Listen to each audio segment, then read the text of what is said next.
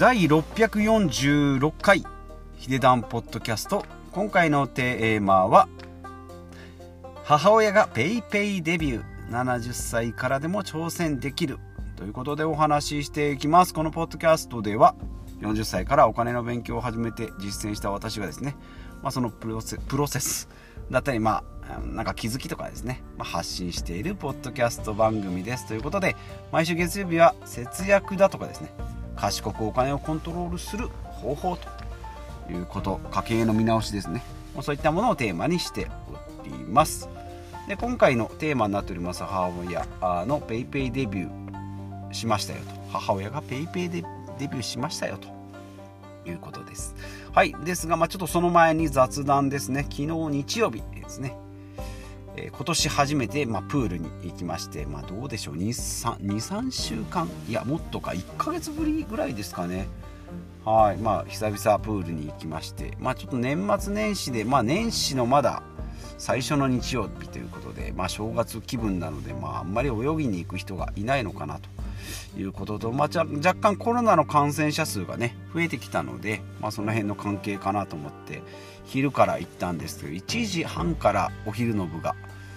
開始されるんですけど2時ぐらいに行ってですね利用者数が数えた時はちょうど5人ですね。25m プール。でまあ8レーン7レ7レーン8レーン分あるんですよね。5人なので1人1レーン以上使えるというゆったりとした感じ。で利用者が5人で監視員さんが2名でまあなんか1人ずつ交代。まあ結局2人で見てるんでね。そんな贅沢なことがあるんだなと。いうことでまあありがたい。反面申し訳ないな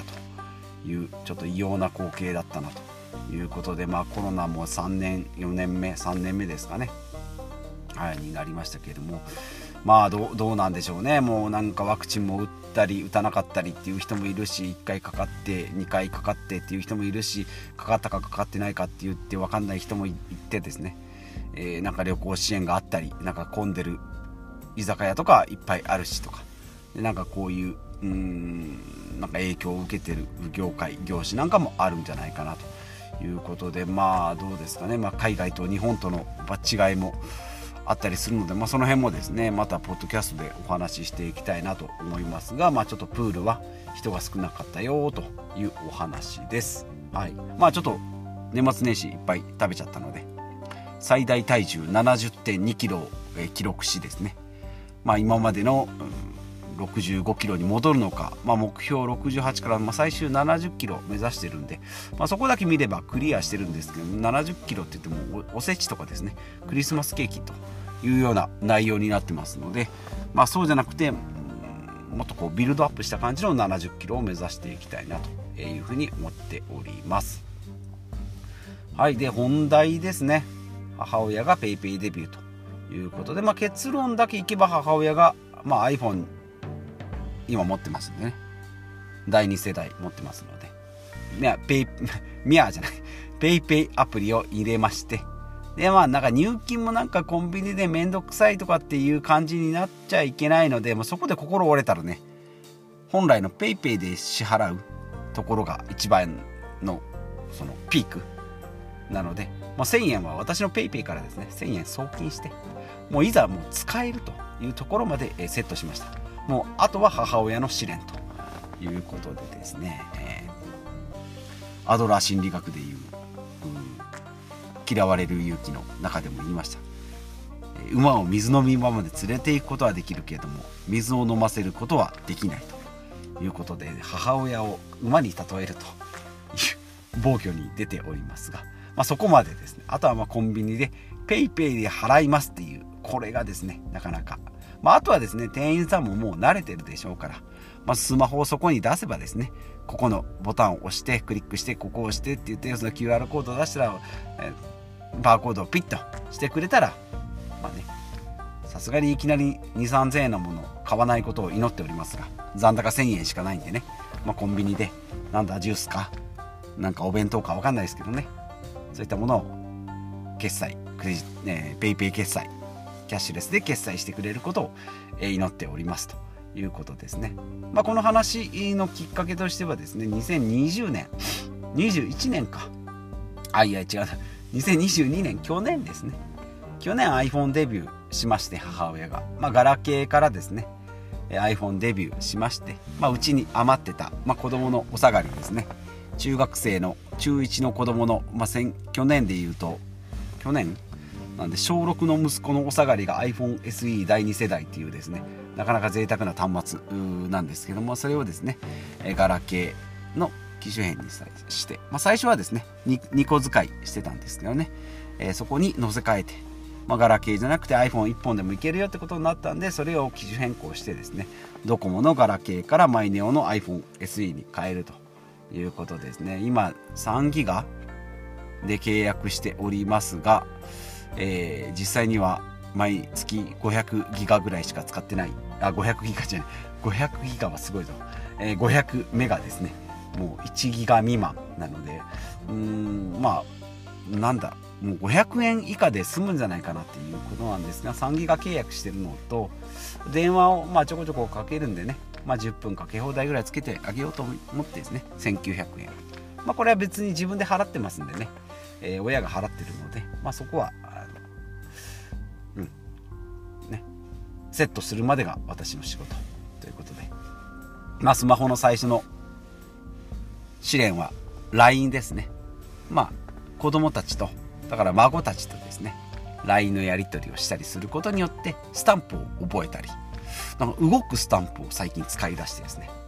えー、まあ、文章はちょっとやっぱり片言の日本語ではあるんですけどね、まあ、誤字脱字なんか接続詞がないとかですね。あるんですけど、まあ、スタンプはちょっと利用できるようになったなと思っておりますので、ま今後ですね YouTube ですね。YouTube とか、まあ、あとはラジオなんかもワイヤレスイヤホンで聞いていただけるとなんかこう、うん、スマホを使いこなしてるなと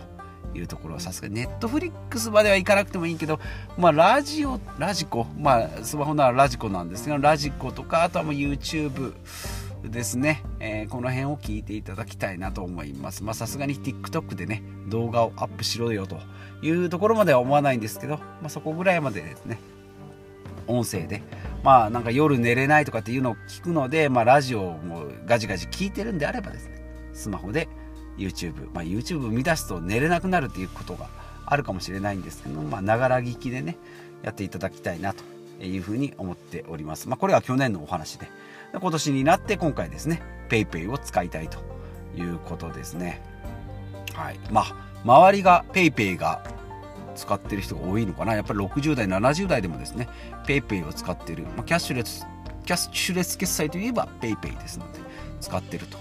いうのとあとはまあどこぞで聞いたんでしょうね、まあ、前回マイナポイントもそうなんですけどね、えー、2000去年もマイナポイント2万円分ゲット。まあ僕がえっ、とサポートしてえー、公金口座だとか、えー、身分証明書をですね。登録して最終的には近くのスーパーのポイントで還元というところまで見届けてですね、えー、美味しいそういう制度は情報キャッチできるように母親もなっておりますので何やら PayPay だとどこどこ市の町でですね、えー、20%ポイントバックされるんだというのを聞いたでしょうね。PayPay をやりたいということを聞いてですね今回 PayPay を入れることになったということでさすがにですねやっぱりその何にもないところからですね PayPay いいよ使ってよと言ってもですねなかなかやっぱり難しいですねその現金世代クレジットカード世代でもないのでクレジットカードを持つとですね破産するというなんか謎の謎のストーリーをこう思い描いております。本当にもうあのうんなんか株をすると破産するとかですね。えー、ギャンブルすると破産するとかですね、えー、なんかそそれに近いような感じ。クレジットカードを持つと破産する。なのでキャッシュレスもですね、まあ、そういう意味ではキャッシュレスは情報がなさすぎて導入しやすいっていうふうに言われて言われておりますよね。そういうふうになってるんじゃないかなと思います。アフリカなんかでもですね全然こうガラケーのそのテクノロジーも来ないままスマホ。いきなり電話えー、黒電話がある黒電話ないか。電話がないところからいきなりスマホになるとみんなこう一足飛び二足飛びで入っていける、まあ、そんな感じですね。子供たちがいきなりスマホデビューするような感じですね。なのでいきなりネイティブになれると、まあ、それに近いような状態ですね、PayPay を、えー、今回導入することになりました、え、いうことですね。はい、でまあ以前から私が言っておりますけどもおすすめの制度ですね。1個目がマイナポイント。でふるさと納税。NISA イデコ確定申告と。いう5つのおすすめ制度が、まあ、あるんで、まあ、格安 SIM なんかも入ってるんですけどね。その中でマイナポイントはクリアできたと。でふるさと納税はですね母親父親はですね自分の納税額がなんかちょっと自営業なんでねちょっと計算がややこしいっていうのとあとはまあちょっとなかなか難しいのかなというところがあるのでふるさと納税は今保留しております。で NISA、イデコもですね、えー、なかなかちょっと株式投資とあとは口座証券口座を作るっていうのはなかなか難しいかなと思っておりますし、まあ、確定申告はですね、まあ、自営業なので、えー、税理士さんにお願いしてると。いうことなので、まあ、マイナポイントだけで終わっておりますがまあ今回キャッシュレス決済っていうのもクリアできたということであとはそうですね。少しずつ父親あ父親がこん、えー、前回、えー、前回で昨日かワイヤレスイヤホンのねデビュー、えー、果たしましたので、まあ、これもこれでまたお話ししていきたいなと思いますけど母親は PayPay 父親はワイヤレスイヤホン、まあ、父親の場合運転しながらね電話することがあるのでイヤホンマイク。あの片耳だけのですねイヤホンマイクを使ってたんですね。それもどうだろう34年ぐらい前に、私がプレゼントしてですねえー、いいよと。なんか最初はもう無線でなんかよくわかんないなんか電話切ったつもりがつながっててですねどこぞのお客さんの悪口を言ってですね疎遠になったというエピソードを聞かされたんですけども、まあ、そういうのもクリアしながら、まあ、スマホとかだったらやっぱりありますよね。電話が勝手にかかったりとか、えー、なんか誤操作で、えー、なんか、うん、思いもしない操作になったとかってあるんですけどね、まあ、父親はワイヤレスイヤホン。母親が PayPay と。いうことで少しずつうちの親ですね。70歳、えー、超えておりますが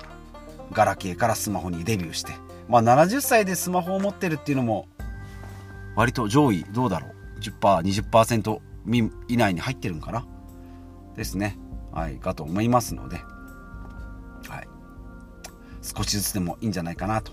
いうことですね。で、まあ、今回母親が PayPay に変えてですね。まあ、ポイントをもし3つ挙げるとするならばやっぱり1つ目が興味を持つってことですね。PayPay がお得だよというのをやっぱり知るということ。これが一番のきっかけですね。知らないものを持っててもよく分かんない。で2つ目そこからですねやり方を調べるとか、まあ、実際使ってみるっていうところが2つ目のハードルになるんじゃないかなと思いますけどもこの辺がですね私の出番かなというふうに思っております。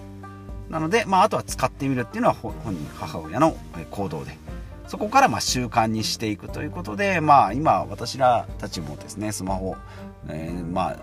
バリバリの世代であればキャッシュレスも今もう使いすぎぐらい使っちゃいますので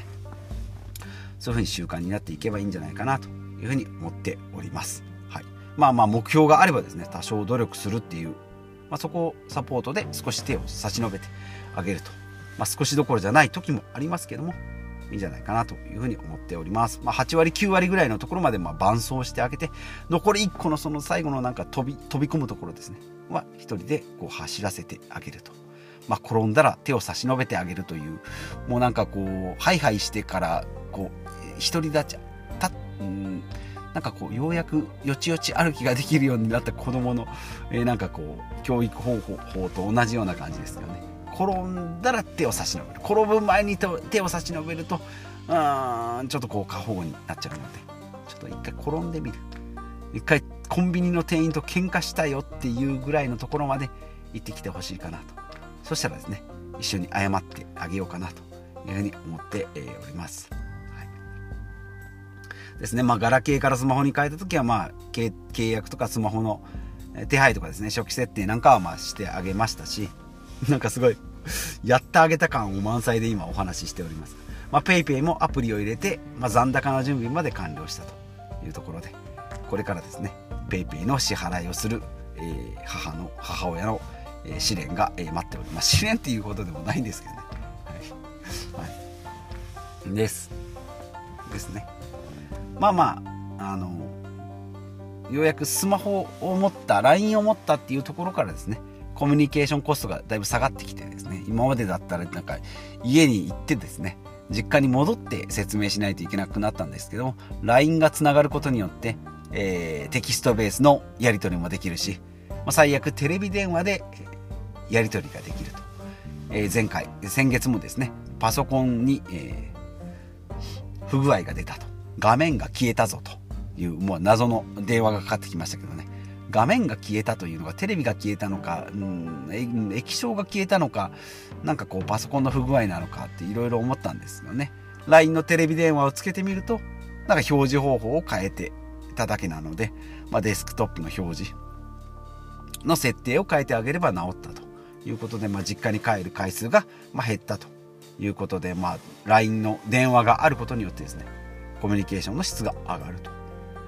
いうふうなこともありますので徐々に。はい。我が家が家族ぐるみで IT 化していますよという今回そんなお話ですね。まあ、親孝行もいろんな、えー、形があると思いますし45歳の時もですね私も誕生日のプレプレゼントお小遣いもらいましたからねまだね45歳で、えー、5000円1万円だけな、え、お祝いをいただくというですねまだまだ子供なんだなと。まあまあ、もらって、もらってあげるのがっていうとあれですね。まあ、ありがたくいただくのが親孝行かなというふうに思いますし、まあ、今回みたいにワイヤレスイヤホンだとかですね、iPhone だとか、まあ、そういったものの、まあ、知識とか端末とかでですね、お返ししていくっていうのが、まあ、親孝行の、まあ、新しい形じゃないかなと。今、今な、今ながら、今だからこそのえー、まあ、親孝行なんじゃないかなというふうに思っておりますし、まあ、このやり取り自体もですね、まあ、親子のコミュニケーションになるのかなというふうに、え思っております。はい、で今回のまとめになりますが、まあ、70歳を超えた母親がですね、まあ、スマホデビューして今回キャッシュレスの PayPay に挑戦ということで、まあ、1年で1個ずつでも大きな進歩だと思いますのでねどうですかね？皆さんの父親母親もうご両親なんかもスマホ持ったり持たなかったりね？なんかよくありますね。なんかドコモ教室ドコモショップでスマホの教室とかもあるかと思うんですけどね、まあ、そういったものを教えてあげたりとかマイナポイントこうやってやるんだよとかっていうのも、えー、あったりすると思います、まあ、年末年始で実家帰られた時にですねそういう話にもなるかと思いますのでこういうところからですね親子の絆を、えー、またなん誰やねんって、えー、ですね。はい。誰やねんっていうことですけど、はい、皆さんも、えー、ぜひ、えー、そういった、うん、親子の絆をもう一回取り戻してもらいたいなという、はい、気持ちで、えー、今回お届けしております。ということですね。まあ、人間のこの欲求と探求心と向上心を、まあ、身近に感じることができましたということですね。はい。まあ、新年最初のレギュラー放送になっておりますので、こんな感じでぐだっと、えー、やっていきたいなと思います。はい。今日も最後までお聴きいただきましてありがとうございます。40代のサラリーマンですね。えー、が70代の、えー、父親、母親にですね、IT スキルを少し少しずつ植え付けていくことという新しい親孝行の形を、えー、今お届けしておりますということですね。まあ、ちょっとこんなテーマでも話してよっていうのはご質問ごご要望とかあればですね、えコメントいただければ補足採用させていただきたいと思いますのでよろしくお願いいたします。ということでまた次回お会いしましょう。